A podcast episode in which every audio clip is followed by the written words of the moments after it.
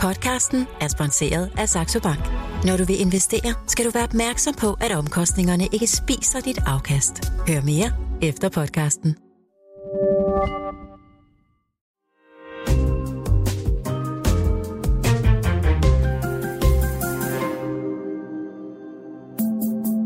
Millionærklubben fra Jyske Invest med Signe Terp.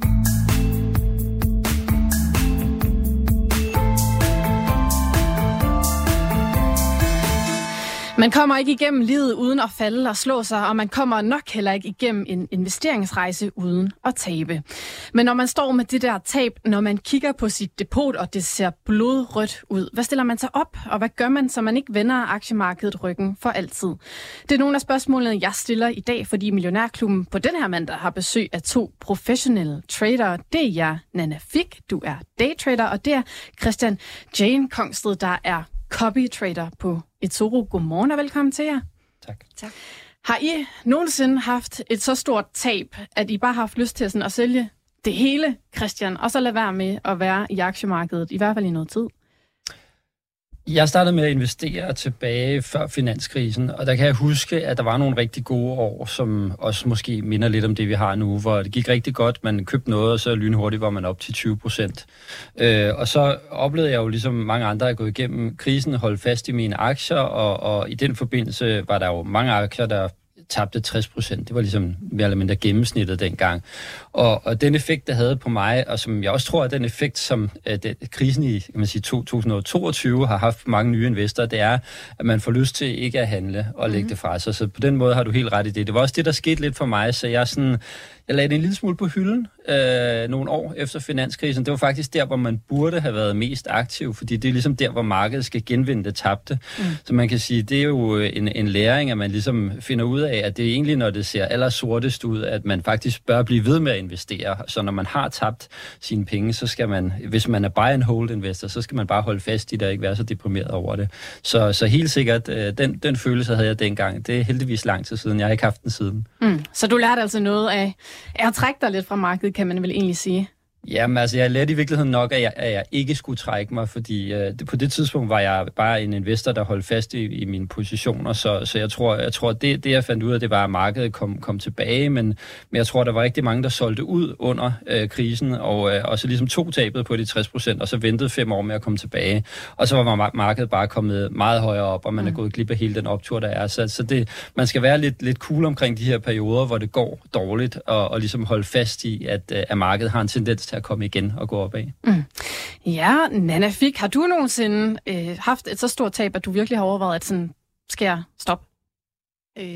Nej, det synes jeg ikke, jeg har. Men jeg kan godt have nogle gange, hvor at, der er jo perioder, jeg handler jo ret aktivt, og der er perioder, hvor at, det bare ikke fungerer. Markedet bare ikke vil. Og så kan jeg godt have nogle dage, hvor jeg siger, nu trækker jeg stikket, og så gør jeg det ikke i nogle dage, jeg gider simpelthen ikke mere, for jeg bliver så irriteret af det og træt af det, og det vil bare ikke. Og så lige finde ud af, okay, hvad skal jeg lige ændre på for at prøve at fange det igen? Så det kan jeg godt have, men jeg har aldrig overvejet at stoppe, nej. Okay, det er jeg trods alt glad for at høre, men vi vender simpelthen tilbage til den her tabsnak, og hvordan I håndterer jeres tab. Måske kan det også godt være, at vi skal snakke om nogle af de tidspunkter, hvor I virkelig har fået et rap over nallerne. Men Lau Svendsen, ingen mandag uden dig i Millionærklubben. En del af vores faste porteføljeforvalter, og du er også den ene halvdel af duen i Svendsen og Tuborg.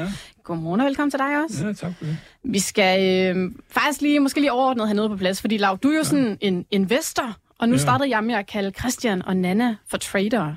Og måske skal vi lige have... det er ikke for nogen. Ja, måske skal vi lige have det sådan sat op. Nanna, hvad er forskellen på at være en investor og en trader? Altså, det er jo et minefelt, vi bevæger os ind i lige nu, fordi det er her, der virkelig kan komme kommentarer om, hvad er det ene og hvad er det andet. Men jeg ved ikke, om jeg er daytrader eller swingtrader, det er jeg sådan set ligeglad med, men i praksis...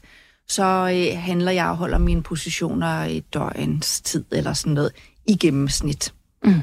Et døgns tid, Christian Jain Kongsted, er det også så lang tid, du holder dine investeringer, selvom du også er trader? Ja, men altså, jeg er egentlig mere investor, når jeg handler på eToro. Der har jeg valgt en mere langsigtet approach, og så tager jeg med mindre dele af min portefølje og handler nogle lidt hurtigere ting der, hvor jeg også godt kan tage en position i et indeks, en short position og så videre, så videre. Så jeg er faktisk lidt en blanding, men jeg er mest langsigtet investor, når jeg er på eToro.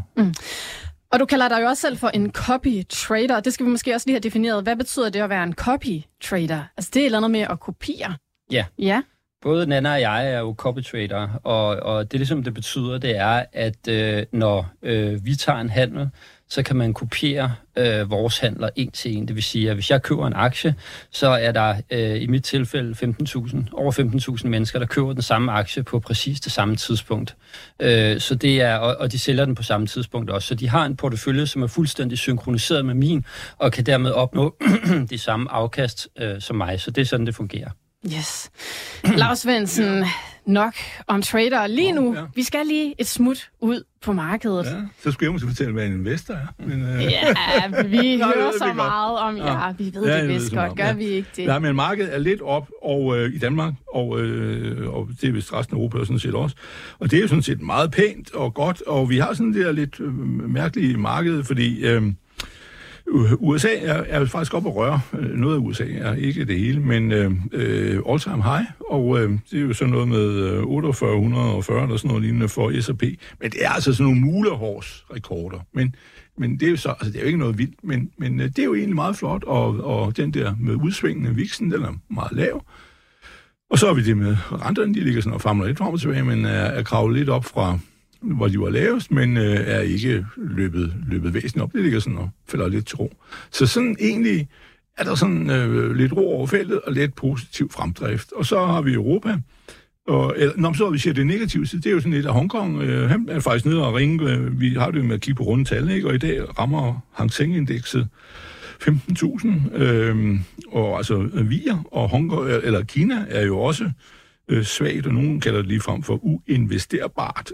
Altså fordi man er ikke rigtig sådan, man frygter, at ham sidemanden derude, at han skal rende og lave flere ulykker, og at de til sidst smider ham ud med badevandet først, ikke? Altså så kan det jo være, at det bliver bedre, men altså, at Kina er ikke, det er sådan lidt no-go i øjeblikket, mens Japan er lidt stigende, ikke? Så det er deres verden, og så har vi Europa, der klarer sig sådan set meget pænt godt, men som du jo lige fik sagt før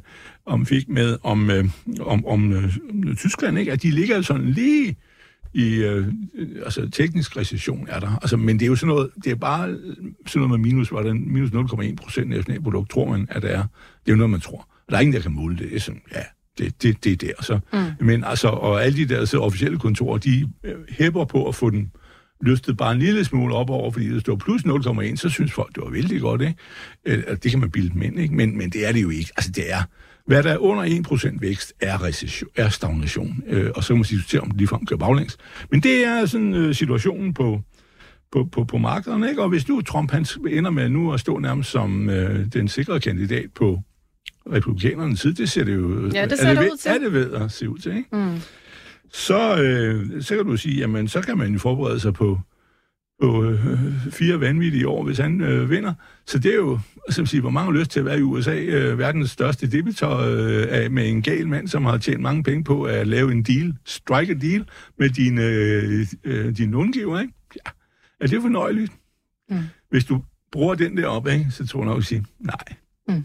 Nanna Fick, du fortalte mig lige inden vi tændte for mikrofonerne, at du bruger faktisk ret lang tid på ligesom at sætte dig ind i, hvordan markederne tænker, og hvad der skal ske, fordi du handler på det her sådan indeksniveau. Alt det her, der er med Ron DeSantis og Trump og det ene og det andet, som Lau er inde på nu, er det sådan noget, du sidder egentlig og putter lidt ind i dine sådan, ja, kalkuleringsmodeller, dine fremtidsforudsigelser? Ja, det er i hvert fald noget, jeg forholder mig til, fordi at, der er jo ikke nogen tvivl om, at der vil være stor forskel på, hvordan markederne reagerer, hvis det er den ene, der bliver præsidentkandidat, eller den anden, og i sidste ende præsident. Og det er der jo en god mulighed for, at de bliver, fordi Biden er jo ikke... Altså, han står ikke til at brage igennem som sikker vinder i hvert fald, så det forholder jeg mig til. Altså, lige nu er vi jo et sted, hvor vi må se, hvem der så ender med at blive kandidat. Men det vil jo helt klart have en... Altså, da Trump blev præsident sidst, der gik markederne jo bare grassat, fordi at han lovede skattelettelser. Og hvordan er det så nu? For han kan jo ikke helt love de samme ting nu. Så er vi et sted, hvor meget af samfundet egentlig godt ved, at der er meget varm luft i Donald Trump, fordi det mener jeg helt klart, der er. Eller er samfundet derovre der, hvor at, de stadigvæk bliver optimistiske på baggrund af det. Og det er lidt svært at greje, men jeg forholder mig til det absolut. Og jeg handler jo rigtig meget Dow Jones. Mm. Og hvad med dig, Christian Jain Kongsted? Holder du øje med sådan præsidentløbet, og hvordan tænker du, vi skal til at positionere os anderledes, eller skal du positionere dig anderledes, hvis det er Trump, der lige pludselig... Jamen altså, jeg har allerede, jeg har kigget på det historisk set. Hvis man kigger tilbage til 1928 i valgårene i USA, så har det for det meste, eller gennemsnitligt, været gode aktieår. Som regel er det sådan, at januar er en god måned, februar knap så god, og så frem mod valget. De sidste måneder op til valget er faktisk ret gode, og så særligt efter valget, hvor der kommer ro på, og man ved, hvem der er præsident, der går det virkelig godt. Så det er generelt gode år, og det er egentlig det, jeg forholder mig til forløbig. Vi har set det gået fint med aktiemarkedet under Biden, det gik også fint under Trump, så på den måde er jeg ikke så nervøs for, om det er den ene eller den anden. Hvad man så end må mene om de to herrer, det er egentlig ikke i en investorkontekst meget vigtigt for mig på nuværende tidspunkt. Jeg tror nok, der skal komme en del ballade og volatilitet frem mod valget også, men det tror jeg, det er sådan det almindelige kaos, som vi bare må finde os i, og det tror jeg måske, man skal også... ignorerer en lille smule, hvis man er langsigtet investor, fordi det er let at blive forvirret over alle de her overskrifter, der er. Nu vil Trump gøre det ene, og kan Nikki Haley stadig tro ham, og op og ned stolper. Og der tror jeg, det er let at blive rigtig forvirret som investor. Så man skal også lige nogle gange holde fast i, er det nogle gode selskaber, man investerer i? Går det godt i det her tilfælde med den amerikanske økonomi? Det er nogle af de vigtige spørgsmål. Og så...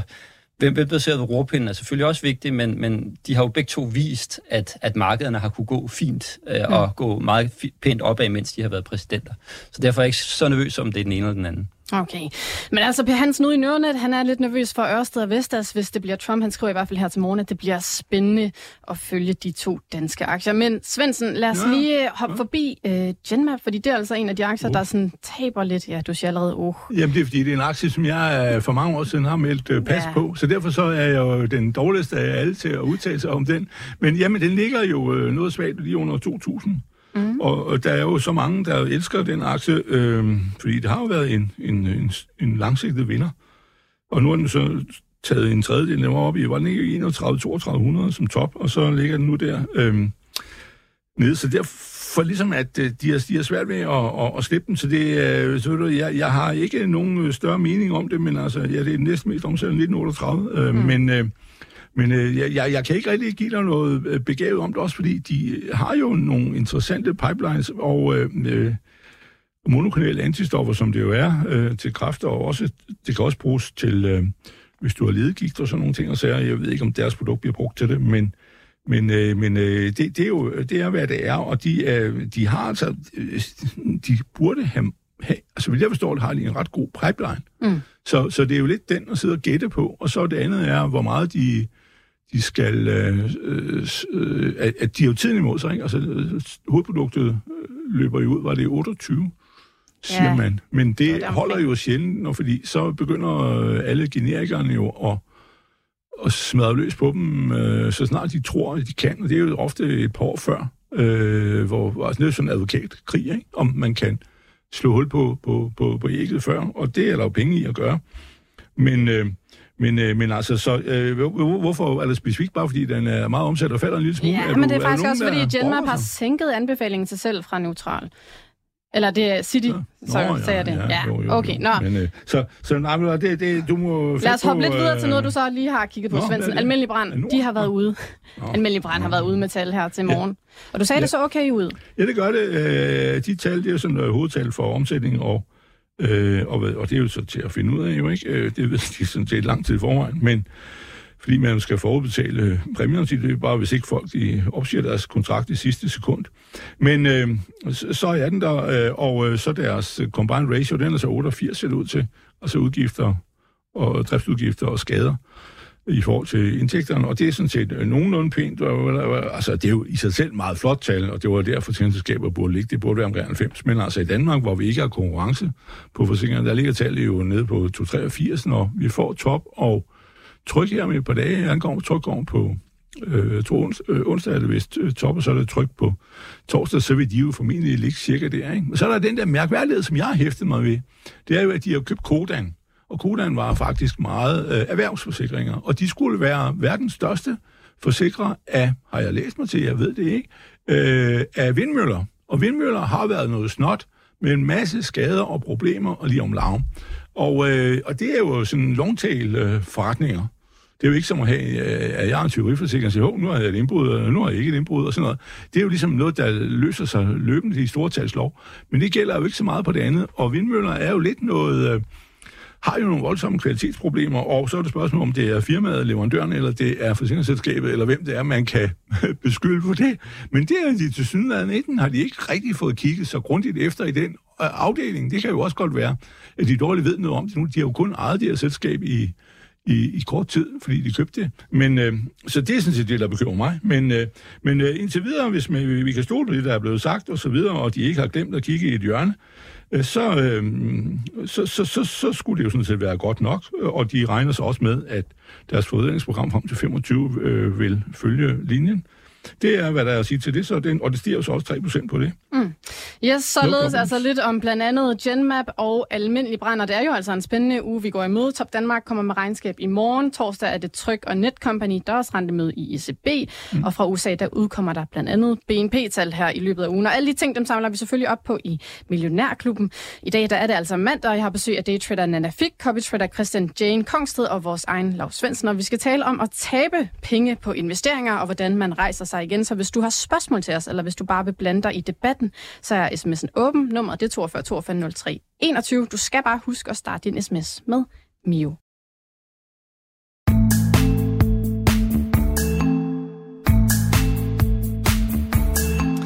Tab og vind med samme sind, den sætning, den har vi fået kastet i hovedet siden barndommen. Men når man taber tusindvis af kroner på sine investeringer, så kan det altså være ret svært at holde sindet sådan helt rosenrødt. Og Nanna Fick, jeg har snuset sådan lidt rundt på din hjemmeside, inden du kom i studiet. Og nede i bunden, der hæftede jeg mig ved, at du har sådan en disclaimer, hvor der står, nu oversætter jeg lige sådan fra engelsk. Futures and forex trading, som du gør dig i, indeholder en substantiel risiko, og ikke for enhver investor. I gennemsnit taber 81% af detailinvestorer penge, når de handler derivater. 81%. Ja. Altså, det understreger jo, Nanna, at der er sådan en enorm stor risiko for tab i det, som du laver. Hvorfor i alverden gør du det så alligevel, har jeg lyst til at spørge? Altså, det ved jeg ikke. Jamen, det passer godt til mig, og jeg har jo også brugt rigtig, rigtig lang tid på at blive dygtig til det, og jeg har også leveret min andel til markedet på vejen til at komme dertil, hvor jeg er. Så jeg kan godt lide, at der er noget bevægelse. Nu har jeg jo vendet mig til det. Det her, det er mit liv. Det er det, jeg gør. Det er fra jeg står op mandag morgen til jeg går i seng fredag aften. Så er jeg ligesom i markedet og er i kontakt med markedet hele tiden. Så det er den måde, jeg lever mit liv på. Men jeg kan godt lide, at der sker noget. Jeg ville dø af kedsomhed, hvis jeg skulle sidde og vente, fra jeg gik ind i noget, og så vente 3, 4, 5, 6 måneder på at se, om der skete noget. Så jeg har jo vendet mig til det andet, og det passer godt til mig som person. Mm. Så du kan godt lide den spænding, der måske følger med, men hvor tit lukker du egentlig dagen med et tab? Og jeg ved ikke, om du sådan fører dagbog over det på den måde, men har du sådan et begreb om det, Nanna? Nå, men nu ved jeg, inden fra eToro, de har jo statistik, og der kan jeg se, at jeg har omkring 64% vindende uger. Okay. Og jeg vinder en et eller andet sted mellem 50 og 65% af mine handler. Så, og hvor mange dage, det ved jeg faktisk ikke, det... Okay, men jeg vil tro, at jeg har vindende dage omkring de der 65%. Det passer nok meget godt. Men så er der så også 35% af ugerne, hvor du simpelthen taber penge, Nanna. Ja. Hvad er det for en følelse, du sidder med, når du lukker sådan en dag eller sådan en uge, hvor du bare har tabt rigtig mange penge? Jamen altså for mig, der er det jo utrolig meget et spørgsmål om ligesom at skille mig selv fra pengene. Altså penge er et redskab, jeg bruger i mit arbejde. Og det, jeg kigger på, det er statistik. Så jeg kigger ikke på, om jeg har tabt eller vundet 1.000 kroner, eller 10.000, eller 100.000, eller et eller andet. Det er ikke. Hvis jeg begynder at kigge på det, så begynder det virkelig at fuck op med hjernen. Det går ikke. Så jeg kigger på statistik og ser, okay, hvor mange procent er det op, hvor mange procent er det nede, og så ved jeg jo, hvor jeg ligger. Og hvis nu mit tab begynder at være større, jamen, så er jeg nødt til at gå ind og se på, om jeg skal lave noget om. Altså, oktober havde jeg en tabende måned, og tabt 7,5% eller sådan noget i den retning. Så er jeg nødt til at gå ind og forholde mig til, er det mig, eller er det markedet, eller hvad er det, der gør det her? Så det er ren statistik, og jeg ved rent statistisk, hvor meget jeg maksimalt plejer at tabe, hvor vi ligger inden for normalen, og jeg ved statistisk, at jamen, vi har de der 2 dage om ugen cirka, hvor jeg taber, så på den måde påvirker det mig ikke, men begynder vi at have en længere periode, så er det træls, altså, og det er dødirriterende. Men hvis nu, altså sidste år, der oktober tabte jeg penge, november, december, der tjente jeg ikke rigtig noget, men samlet set på året på min eToro, der ligger jeg på plus 29%, så det er jo fint nok. Og så gør de der måneder, ja, de er irriterende, men det er en del af det at være trader. Men du siger det her med, at du sådan prøver at holde dig til det sådan på procentvisplan, eller sådan statistisk, og ikke gå ned og kigge på sådan, okay, nu var det 1000 kroner og 1000 kroner mere, ja. Men kan du virkelig godt lade være med det? Ja. Altså, okay, fordi jeg tænker, jeg vil selv have lyst til at se sådan, nå, nu var det 2000, jeg var i minus. Men der er du sådan, der er du iskold. Ja. Okay. Ja. Christian Jain Kongsted, hvad med dig? Fordi du sidder jo ikke sådan helt på samme måde og handler sådan fra dag til dag, selvom jeg ved, at det gør du måske nogle gange, eller du kan have det i hvert fald også det som en mulighed. Hvor tit lukker du med et tab? Altså, jeg har lige tjekket på eToro også. Jeg ligger faktisk også på 64,3 positive uger, så det vil sige, okay, det er cirka en tredjedel af ugerne, som er negative, og en tredjedel, der er positiv. Men jeg følger jo så lidt det generelle aktiemarked, fordi jeg også er langtidsinvestor, og det gør jeg faktisk lidt for at undgå, altså at være langsigtet investor, gør jeg lidt for at undgå de der stærke følelsesmæssige udsving, der kan være ved at man ligesom hele tiden prøver at tage en position, og markedet skal op og ned, og selvom man har nogle gode systemer, så kan det godt være meget belastende. For mit vedkommende er det, fordi jeg har 200 millioner, der følger mig. Altså 200 millioner kroner, der følger mig. Andre folks penge. Ja, så hvis jeg taber 1%, så har jeg tabt 2 millioner kroner for mig selv og mine kopister. Så det har jeg meget stor respekt for. Og af den årsag har jeg valgt en lidt mere konservativ tilgang til at gøre det på eToro, hvor det er primært en portefølje, som er sådan tech-AI-baseret, men som er meget diversificeret og ikke særlig volatil, som faktisk er noget, der er ret vigtigt for mig. Og det, jeg så lægger oven i det, det er så mine erfaringer som trader, hvor jeg tager nogle mindre positioner af til, som godt kan være lidt mere spekulative, hvor jeg måske er nede og bruger 0,5% eller 1% af min portefølje, og så gør noget med det. Og der er vi nede i nogle så små procenter, at det ikke er noget, der rører mig særlig meget, så længe jeg kan se, at det fungerer godt. Og jeg gør ligesom Nanna, jeg tænker også statistisk set på det, så jeg sidder ikke og tænker på, hvor mange penge jeg har. Nu slog jeg det bare op, fordi vi skulle tale om det her i dag, men det er ikke sådan, at jeg sidder og tænker på, nu tager jeg en beslutning, altså så ville jeg næsten ikke kunne trække vejret, hvis jeg tænkte over, hvor mange penge det var egentlig, tror jeg. Så i virkeligheden er man bare nødt til at kigge på, om det er 1 million, eller 10 millioner, eller 200 millioner, eller 0,5 milliard, så bør man egentlig handle på samme måde, fordi det hele er procenter. Så jeg handler bare min egen portefølje. Og så følger folk med mig. Okay, men når du ved, at der sidder de her 15.400 mennesker, og sådan en til en kopierer det, du gør, Christian Jain Kongsted, får man så ikke alligevel sådan en eller anden ansvarsfølelse, eller noget, der gør, at man måske handler lidt anderledes i forhold til, hvis det 100% var ens egen penge? Jeg prøver at gøre det så meget, som jeg kan, som om det er 100% mine egne penge. Og jeg tror, jeg er meget tæt på at ramme det. Man kan sige, at det eneste, der sker, det er jo for eksempel, hvis vi siger, at jeg har 65% vindende handler, så vil der være en tredjedel af handlerne, der taber. Og så statistisk set, så er det bare sådan, at jeg kan godt have 3 tabende handler i træk. Det er der måske omkring 5% chance for. Det vil sige, at det sker 1 ud af 20 gange. Og det er ren statistik for mig, men det er det ikke for de folk, der kopierer mig, som kom ind i markedet under pandemien og lige begyndte at handle. De tænker sådan, hvorfor gik du short i markedet der? Jeg kan jo se, at markedet gik op, så man har den der hindsight bias, og du kan ikke diskutere med folk, der kigger tilbage og har hindsight bias.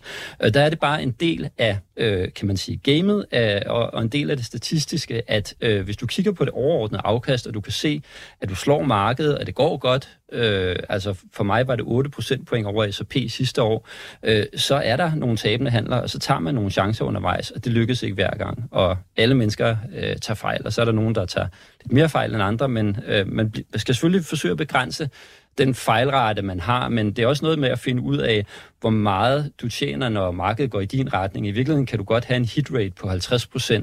Hvis du bare tjener dobbelt så meget på dine vindende handler, som på dine tabende handler, så har du en fin trading-statistik. Det er klart. Nanna, når du så har sådan en uge eller en måned, hvor der er det ikke gået så godt, hvad er det sådan helt konkret, du gør så, når du lukker ned for dine skærme og ligesom skal grænsk dig selv efter det her tab? Hvordan kommer du på den anden side af det? Jamen, nu ved jeg jo, hvad for nogle markedstyper, jeg er god til at tjene penge i, og hvad for nogle markedstyper, der er rigtig svære at tjene penge i. Og vi har jo markeder, de kører i sådan trend-tilstanden, og de kører i konsolideringstilstanden. Og når vi er i de der konsolideringer, det er der, jeg taber penge. Altså, fordi markedet hele tiden vender rundt, så jeg får mange fejlsignaler i sådan et marked.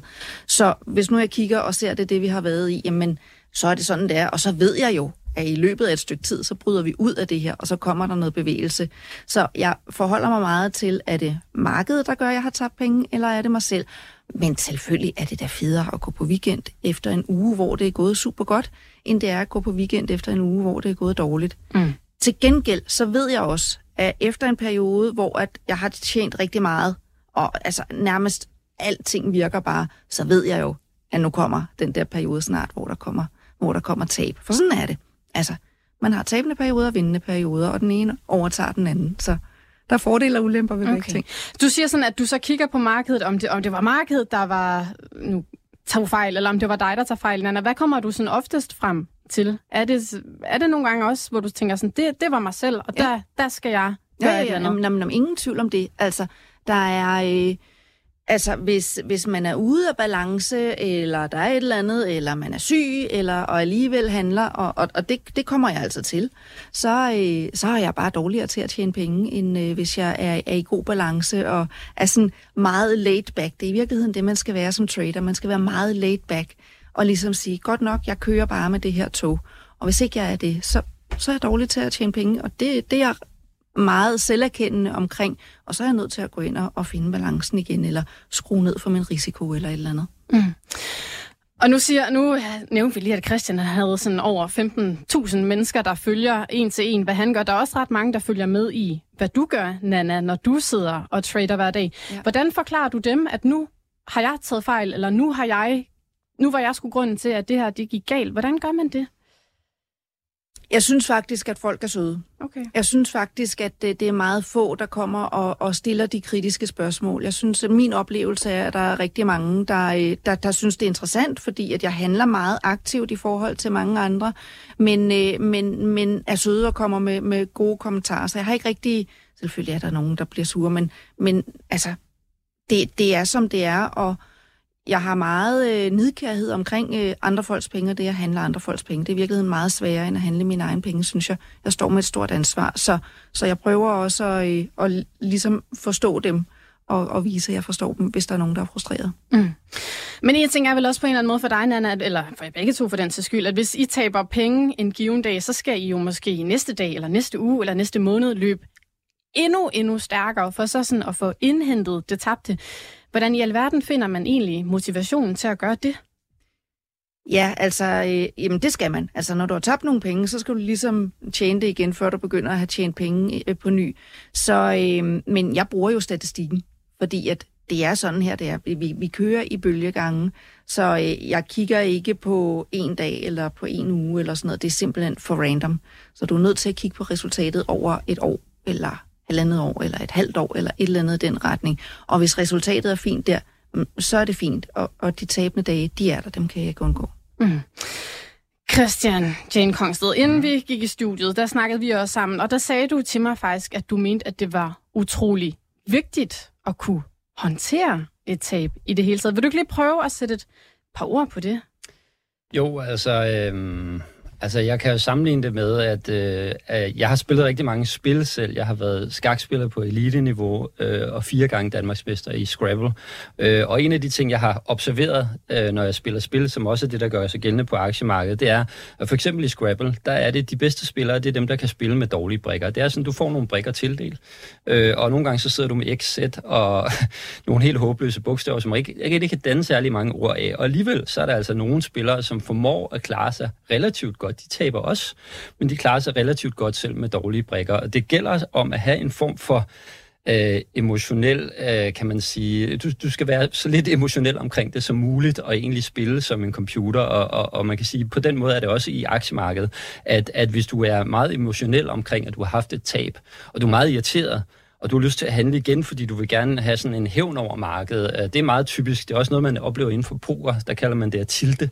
At man ligesom har været uheldig, og så vil man gerne ud og spille en masse hænder, selvom man ikke burde gøre det, og så taber man meget, meget mere.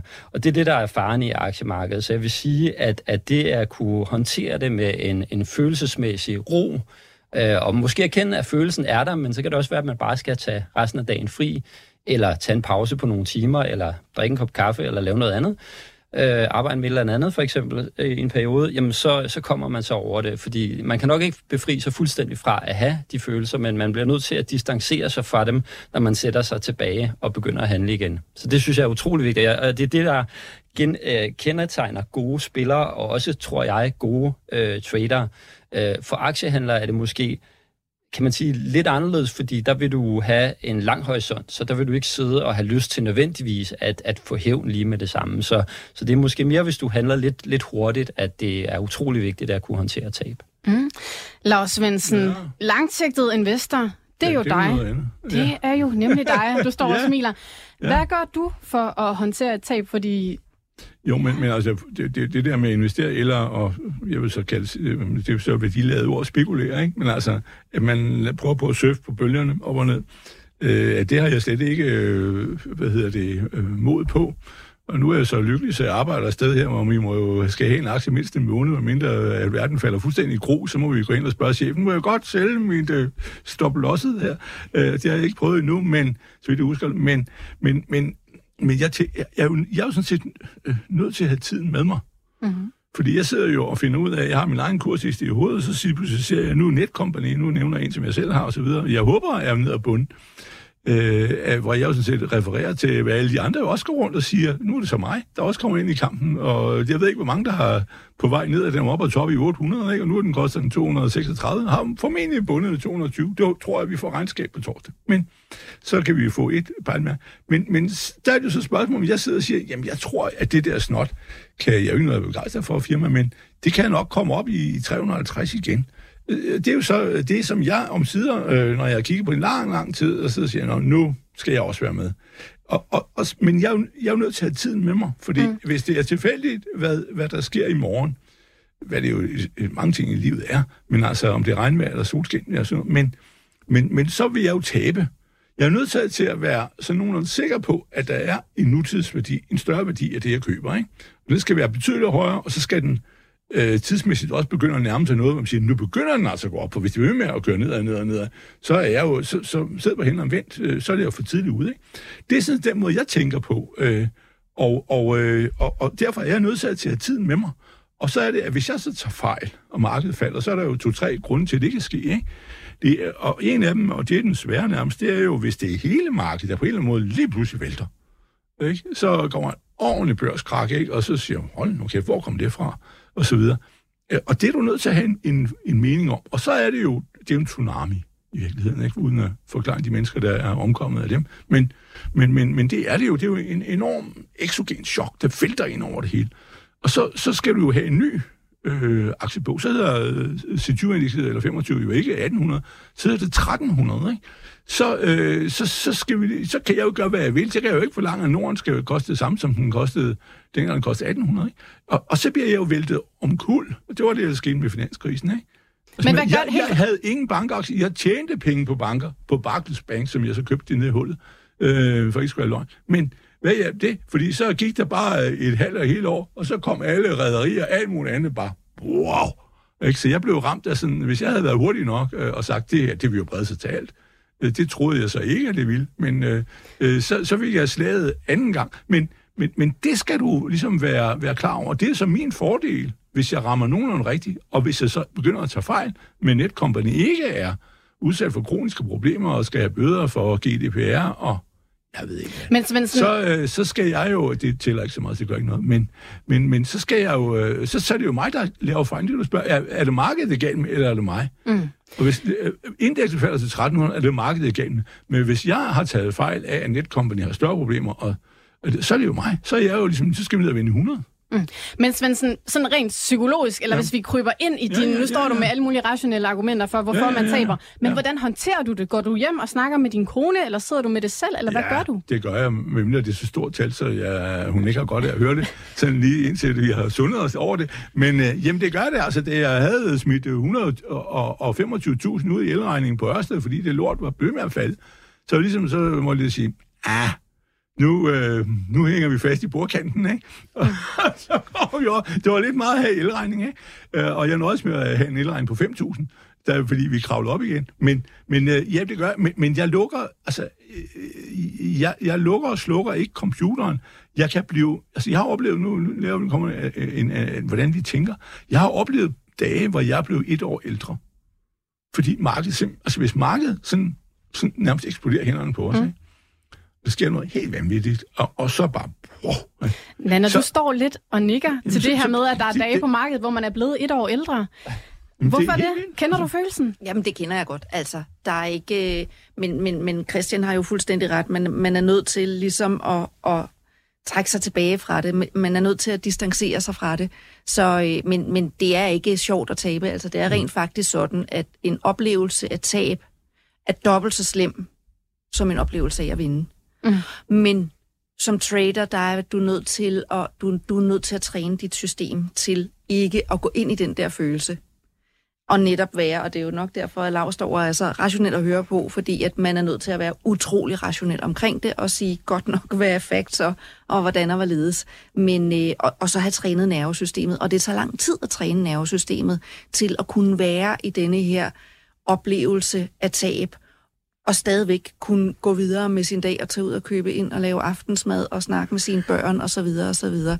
Så det er en årlang proces. Hvordan har du trænet dit nervesystem? Ja, det er der er en lang liste. Jeg har brugt jeg bruger rigtig meget statistik til ligesom at forstå det. Jeg bruger åndedrætsøvelser, jeg har brugt visualisering, jeg bruger meditation, jeg har heste og dem bruger jeg. Altså, jeg er jo sammen med min heste flere timer, mange timer om ugen, fordi det simpelthen neutraliserer mit nervesystem.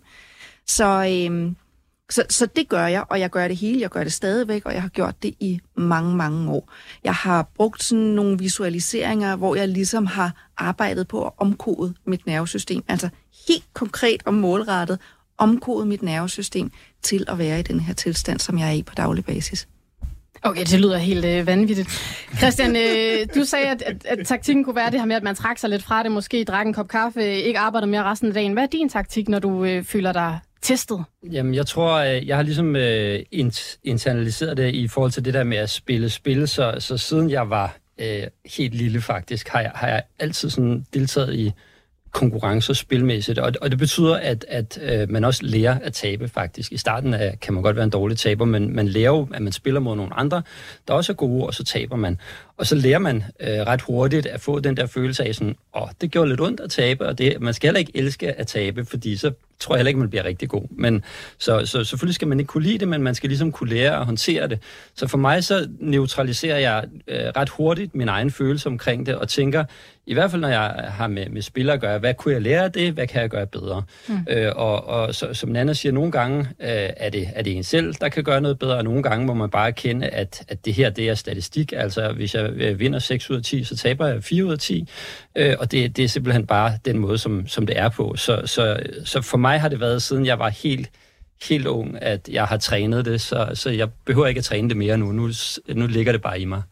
Og prøv lige sådan at udpensle det, fordi nu snakkede vi lidt om det helt til at starte med, men hvis man er i de der tabende perioder, og man ikke har trænet sit nervesystem så meget, og man bare har lyst til at sælge hele modivitten, hvad er det så egentlig, man risikerer? Altså, der er vel også en risiko ved at gøre det? Jamen altså, jeg kender rigtig mange, der har solgt ud under finanskrisen, og det er altså, hvor de solgte ud, da markedet var faldet 50-60%, og først kom ind mange år efter, og der taber du jo så opturen, så hvis du kommer tilbage til nullet igen, så er det jo 100% opad i afkast, du taber. Det er jo fantastisk mange procenter, og også i nogle tilfælde mange penge, som du taber ved ikke at være med. Så jeg vil sige, man skal også som investor finde ud af, om man er hvilken type man er. Er man buy and hold, eller vil man gerne handle lidt mere ind og ud af det? Og for langt de fleste mennesker er det klogeste bare at købe gode, store, solide aktier og holde fast i dem. Og der ser jeg en tendens til, at folk ligesom, altså, at man skal ligesom vide, hvad man er, og jeg tror virkelig, det er en god idé for de fleste mennesker at være buy and hold, fordi så har du, eller bør ikke have de samme følelsesmæssige udsving, som man har, hvis man trader mere aktivt. Må jeg godt spørge om noget som repræsentant for publikum, hvis der er nogen, der vil bruge jer? Altså, en af gangen nu, bygger I positioner op, eller køber I bare én gang? Bum, jeg køber Dow Jones, eller jeg køber A.P. Møller, og så sælger I den igen, op eller andet, hvordan den er gået. Eller ligesom, at vi køber A.P. Møller, og så begynder den at stige, så køber jeg nogle flere. Og sådan. Altså, hvordan gør I? Vil du først? Ja, det vil jeg gerne. Altså, for eksempel med Bitcoin i 2021, der så jeg sådan en klar tendens til, at der var et momentum i markedet, som gjorde, at jeg godt kunne lide at handle den. Nu kan jeg forestille mig, at du ikke er en stor fan af Bitcoin, ja. Men det er bare for eksempel skyld. Du kunne også være alt muligt andet. Det er godt, du har solgt den. Pointen er nemlig, at når der så er momentum i markedet, så kan jeg lægge til på vejen op, og så ved jeg godt, at det er en boble. Mm. Og det tror jeg også, det bliver den her gang. Så sælger jeg ligesom ud på vejen op til toppen, så jeg køber mig ind mange gange. Forhåbentlig, når den er relativt lav, og så sælger jeg ud på vejen helt op til toppen. Så jeg kan sagtens bygge positioner op og skal leve ud af dem. Og det er faktisk også en måde at håndtere det følelsesmæssigt på, fordi hvis du ikke sælger i et hug, så har du det der med, at du solgte, og så gik den 10% yderligere op, og så har du det dårligt med dem. Hvis du skal lære ud af positionen, så er du stadig med, og så har du lettere ved at håndtere følelserne omkring det også. Og hvor meget starter du så med? Altså, hvor mange skud i bøssen laver du siger, jeg tager 10% først, så tager jeg 30%, og fordi nu er jeg rigtig, eller hvordan har du sådan en? Jamen, det kan være, med Bitcoin var det faktisk 5 positioner, og med aktier kan det være 3 positioner, hvor jeg går ind undervejs og også går ud. Så det er 3-5 positioner, når jeg gør det. Nogle gange er det også bare en enkelt, så det er en god måde at håndtere det på. Hvad har du også sådan en, eller gør du noget andet? Nej, altså hvis markederne er i en stærk trend, og der er mulighed for det, det synes jeg så er meget længe siden, det har været det, for mit vedkommende i hvert fald, så lægger jeg gerne til, og det er op til 3 gange. Hvis det er mere end 3 gange, for jeg handler på en timegraf, så hvis det er mere end 3 gange, så bliver positionen simpelthen for tung, for mig i hvert fald. Mm. Og så, men jeg går også ud, altså skalerer ud, netop for at få så meget som muligt med, men ikke, altså, man er inde med ret meget, hvis man har lagt til 2, 3, 4, 5 gange. Så det gør jeg, når markedet er til det. Ja, fint, tak. Det er mandag, det er Millionærklubben, og det handler om at tabe penge på markedet i dag. Hvis du vil undgå at tabe penge, så er det vigtigt, at du har styr på din risiko, og hvordan du får styr på den, det kan du altså blive klogere på den 15. februar, hvor vi holder et live arrangement i København. Privatinvestor Jens Løstrup, formueekspert Jeanette Kølbæk fra Nykredit og Lau Svendsen vil underholde i salongen om risiko fra 17 til 19, og man kan altså få billetter ind på... Man kan jo et ondt emne. Nej, okay. I kan prøve at gøre det tåleligt. Ja. Billetterne, dem kan man altså købe på euroinvestor.dk/arrangementer.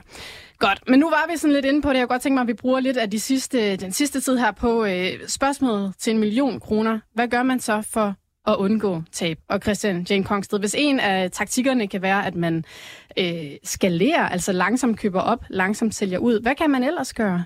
Hvad gør du? Altså, jeg tænker jo egentlig ikke, at man skal undgå tab, og det er faktisk en lidt vigtig diskussion også, fordi i hvert fald som trader er det sådan, at man faktisk skal være god til at tage små tab, det er sådan, at mange private investorer har det sådan, at hvis de køber en position, og den går opad, så tager de gevinsten ret hurtigt, fordi det er jo penge, der lige ikke kan komme ned i lommen med det samme, og så har man realiseret sin gevinst. Mens de taber, når de taber på en handel, så lader de den flyde 20, 30, 40% og til sidst til et meget, meget lavt niveau. Og det, man i virkeligheden skal gøre, er jo at vende den om og lade sine vinder løbe. Det er formentlig noget, ligner noget, du har hørt før. Så, yes. Men altså, man skal lade sine vinder løbe og tage en masse små tab. Så jeg mener ikke, man skal undgå tab. Man skal faktisk, i hvert fald som trader, forsøge at tage en masse små tab. Altså for mit eget vedkommende, så prøvede jeg her, da året startede, en lidt spekulativ position, som var en mindre position, som er en af de her 37%, som tabte, hvor jeg gik ind i en ETF på det kinesiske marked og tænkte, lad os lige se, hvad der sker her. En lille føler, hvor markedet så relativt hurtigt fortalte mig, at det var ikke det, vi skulle op af i Kina. Jeg troede, at den her likviditet, som der kom fra den kinesiske centralbank, måske kunne ændre lidt på de her udbumpede kinesiske aktier. Der prøvede jeg lige at lægge en lille føler ind, og der fik jeg hurtigt at vide, at det var ikke det. Så er jeg meget hurtigt ude og tog et lille tab. Så jeg mener egentlig, man skal undgå tab. Man skal faktisk prøve at være god til at tage små tab. Så det er en lidt anden vinkel på det. Mm. Man skal være god til at tage små tab. Man kan skalere. Hvad kan man ellers gøre, Nanna Fick? Hvad gør du for at tabe mindst muligt? Jamen, altså, det er jo et spørgsmål, og jeg stod lidt, fordi min hjerne ville ikke rigtig omkring det, og jeg var sådan lidt, jamen det kan man jo ikke, du kan ikke undgå tab, og det er i virkeligheden det, der er i det. Nu har jeg haft elever igennem rigtig mange år, og der er rigtig mange, der taber virkelig mange penge, fordi de prøver at undgå tab, så de giver slet ikke markedet plads til at arbejde, eller går lynhurtigt ud af deres positioner, og det er en virkelig, virkelig dårlig strategi. Altså, vi er nødt til at tage tab. Altså, du kan ikke arbejde med det her, uden at der kommer tab. Så det er netop sammenhængen mellem, hvor meget du taber, når du taber, og hvor meget du vinder, når du vinder. Der er det vigtige her, og du skal blive rigtig god til at se, hvor er de gode handler, og blive inde i de gode handler, og så acceptere de tab, der er. Altså, der er ikke nogen opskrift på, hvordan man undgår tab. Det kan simpelthen ikke lade sig gøre. Men har du nogen opskrift eller nogen tommelfingerregler, Nanna, for hvornår du så tager det tab? Er det, når du er nede med x antal procent, så nu... Jamen altså, nu på min eToro-konto, der risikerer jeg cirka 0,5% per handel. Og det er helt fast. Så størrelsen på handlen er sådan set afgjort af, hvor stoppet på den der 0,5% ligger. Så det er helt fast. Der er ikke nogen vej udenom det. Så jeg tager 0,5% tab, hver gang jeg bliver stoppet ud. Så... Men det ved jeg, og det eneste, jeg ved, er, hvor meget jeg taber. Og sådan er det altid. Jeg ved aldrig, hvor meget jeg vinder med. Altid, hvor meget jeg taber. Og det er den bedste tilgang, fordi så styrer du din kapital. Og så må du så indkassere så meget som muligt. Og hvis man så har svært ved at blive sine handler, så er det sådan set det, man skal arbejde på. Mm. Jeg må lige spørge igen nu. Jeg er jo sådan bare mere praktisk orienteret. Hvor mange positioner har du så, eller hvor meget vægt går du ind med? Jeg har... Nu siger vi, vi tager 100.000 kroner på det her, hvis du bruger det, og noget gearing, og vi er. Altså, hvordan deler du den op? Altså, farer du ind med det hele, eller siger du, det, jeg tager højst 30.000, så skal jeg have 4 positioner, eller... Altså, hvordan deler du lavkagen op? Jamen, altså, jeg handler jo på en timegraf, så det er jo sådan ret hurtigt, det ender ude, det er cirka en dag, eller sådan noget, jeg holder en handel. Så jeg starter med at... Jeg handler DAX, og jeg handler Dow Jones. Og i DAX... DAX lægger jeg aldrig til, fordi DAX vinder simpelthen så meget rundt. Men du har kun 2 bolde. Jeg har de 2 ting, jeg henter derinde. Og Dow Jones kan godt få nogle rigtig store bevægelser, så den lægger jeg til, og også inde på eToro. Så rykker jeg jo mit stop med op, når der er plads til det. Men jeg starter med at gå ind med en fuld position. Det vil sige, nu skal olie vildt op, eller sådan noget, eller du har hørt det, eller så... Det siger du bare. Det kan jeg slet ikke. Jeg kan ikke handle på de der rygter og sådan noget. Nej, men det bliver frygteligt dårligt. Det er ikke sådan, du siger, hov, nu er det olie, jeg skal have fat på. Nej. Jeg handler 2 ting. Okay. Yes. Ja. Og hvad med dig? Du har alt muligt. Alt muligt, simpelthen. Men og altså, der er frederier, Lau.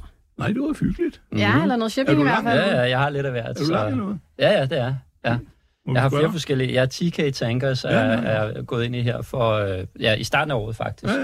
Ja. Det viser at være et godt tidspunkt at gå ind i det. Så ja, har du også den eller hvad? Ja, jeg har den. Jeg har den for 15, men den er kostet 56, og måske skal den skal i 60, men om den går i 80, det ved jeg ikke, men det er, hvad du kan skyde efter. Ja. Jamen, det er jo meget godt at vide. Nå, vi har altså fået et par spørgsmål ind på sms'en. Man kan stadigvæk nå at få sit mednummer 42 42 03 21. Start beskeden med Mio. Men lad os lige kigge lidt fremad, fordi Søren han har skrevet til os. Signe brugte udtrykket at få et rap over nallerne, om når ens aktier får klø.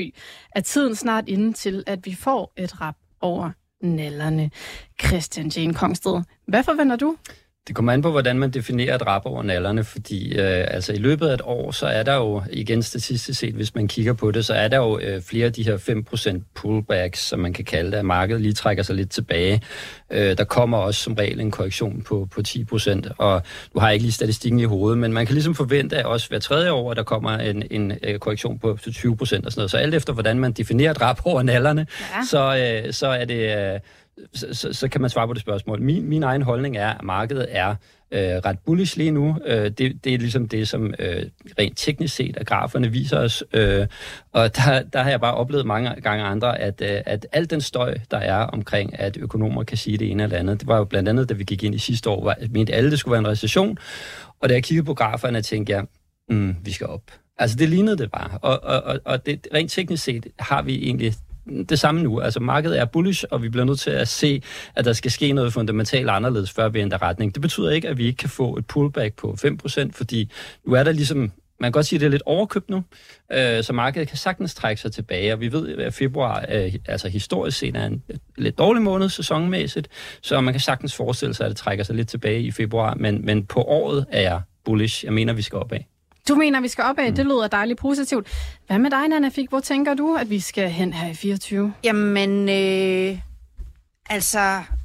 Jeg kan have en idé om, hvad jeg synes om det hele, og så er der markederne, og jeg er nødt til at kigge på markederne. Lige nu kan jeg bare se, at markederne, de vil op, så det er det, jeg må forholde mig til. Om jeg helt kan forstå det eller ej, det er jo så. Men altså, noget af det, man taber flest penge på, det er at have for mange idéer om markedet. Så jeg kigger på det, og markedet går op lige nu. Så lige nu, der er det, der sker. Det er det, der sker. Yes. Der er altså også en Emil, der har skrevet ind om noget, som jeg ikke helt ved hvad er, så det kan være, I skal hjælpe mig. Han skriver, benytter Nanna og Christian sig af de såkaldte funded account, og hvad er deres take på det? Nu ved jeg ikke, om jeg har smidt jer noget i hovedet, som er super farligt altså, at spørge om. Det er jo, hvis man er på eToro, og man er på de højeste niveauer, så er man eksklusivt med eToro, og så kan man ikke bruge funded accounts. Men funded accounts er, at du får stillet for eksempel... Hvis du er god til at trade, og du består en test, eller to, så får du $100,000, som du så kan handle for. Og det er ligesom det, der er konceptet i det. Og på den måde kan du så handle med nogle flere penge, end dem du selv har, fordi der er nogen, der låner dig nogle penge. Så det er det, der er konceptet, ganske enkelt. Og det er så ikke noget, I gør? Hvad gør du, Nanna? Yes, okay. Modtaget. Godt. Svendsen, der er også kommet et lille hurtigt spørgsmål ind til dig. Har Lau en aktie, han vil daytrade? En aktie, hvor han ville kunne lave noget hurtig profit? Det tror jeg ikke, jeg kan. Og jeg tror, jeg vil blive meget mistro på mit helbred og stress og alle de der ting, når det hedder alle de der ord der. Nej, men det vil jeg ikke. Nej, det vil du ikke. Okay, nej. Men der var et klart svar. Men heller ikke. Også spørgsmål, forstå din egen natur. Og hvis jeg får sådan noget, jeg tror, jeg vil blive 5 år yngre, eller... Ældre. Men altså, jeg kan blive så gammel, som hvis jeg sad og lavede sådan noget. Jeg har ikke temperament til det der. Nej. Okay, smukt. Ja. Godt. Der bliver altså også spurgt ind til, om I har gjort nogen handler for nyligt, og det er særligt Christian, det spørgsmål var rettet til. Ja, det har jeg. Altså, jeg handler sådan et system med en mindre del af min portefølje, hvor jeg kigger meget på aktier, der har sådan en raketpotentiale, og der kigger jeg på nogle ting, som omkring, hvor pengeflows lige pludselig eksploderer eller bliver meget større.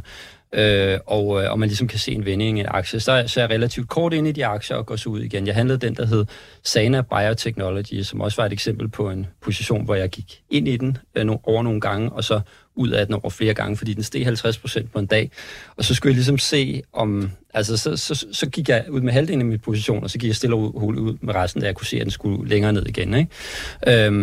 Men den er ikke inde i længere. Nu har jeg købt en aktie i fredags, som hedder Innodata, som har nogle af de her karakteristika. I torsdags femdoblede volumen, og den gik 8% op. Så købte jeg den, så gik den yderligere 5% op, og den har jeg stadig. Og det er sådan lidt mere spekulativt, lidt flabet handel, kan man sige. Så du sidder simpelthen og kigger på, hvad vil alle de andre have? Ja. Det køber jeg så også ind i. Altså hvis der er nogle store institutionelle investorer, som begynder at putte penge ind et sted, så kigger jeg på, er det her noget, der er interessant? Jeg kigger først på tallene. Altså det er simpelthen, hvordan pengeflowene kommer ind, hvor meget aktien stiger, om der er et vendingsmønster. Og det ser ud til at fungere rigtig godt, det system. Jeg handler det med en meget mindre del af min portefølje, og det er typisk noget nærmest uge til uge. Altså jeg kan være ude af den her aktie på fredag, men foreløbig ser det rigtig godt ud. Og hvad gør du? Altså hvad er afgørende for, hvornår du trækker dig ud af den igen? Jamen, det er, når jeg begynder at se, at pengeflowsene ikke bliver ved med at flyde ind til aktien, og jeg ser, at der kommer en negativ vending. Så nu er jeg 5% op i aktien. Jeg vil typisk være ude af den, hvis jeg er på minus 5%. Så jeg har et relativt kort stop-loss i den anden ende, men til gengæld så har man upside på nogle af de her aktier, fordi der lige pludselig kan komme en acceleration, fordi, lad os sige, at den er opkøbskandidat, eller at... der er et regnskab på vej, som er godt, eller et eller andet, som markedet måske ikke helt har luret endnu, men der er nogle tekniske symboler, eller tekniske ting, som viser, at den faktisk har nogle ret, kan man sige, lovende karakteristika. Så det er det, jeg handler, blandt andet. Men altså, min portefølje er jo primært store, solide aktier, så det her er noget, jeg gør med en meget mindre del af min portefølje. Og hvor meget er en meget mindre del af din portefølje? Jeg er inde med lidt under 1% i den her, og jeg er ude igen om en uge eller 3. Okay, og så er det formentlig vokset til lidt mere. Nå, Lau Svendsen, vi skal til at lukke. Det er lukke. Op 3,4%, så ja, der er sådan en pæn pæn optimist i Europa, så vi håber, at USA holder dampen. Det bliver jo så måske lidt spændende i dag. Mm. Ja, det er oplægget. Ja, men således er vi altså kommet forbi lidt af hvert i dagens udsendelse. Tusind tak til Christian Jain Kongsted, tak til Nanna Fick, og tak til dig, Lau Svendsen. Dig har jeg også fornøjelsen af i morgen, Lau. Vi skal tale med Kattler, så en masse mere om skibe og alt muligt andet. Ja. Det er stort. I må alle sammen have en rigtig god dag. Tak fordi I lyttede med.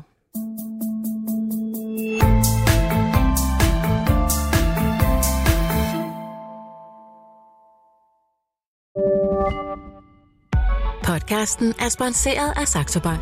På Saxo kan du få glæde af vores lave priser, hvor du blandt andet kan investere i dine danske og nordiske favoritaktier for kun 10 kroner i minimumskortage. På den måde kan du beholde mere af dit afkast til dig selv.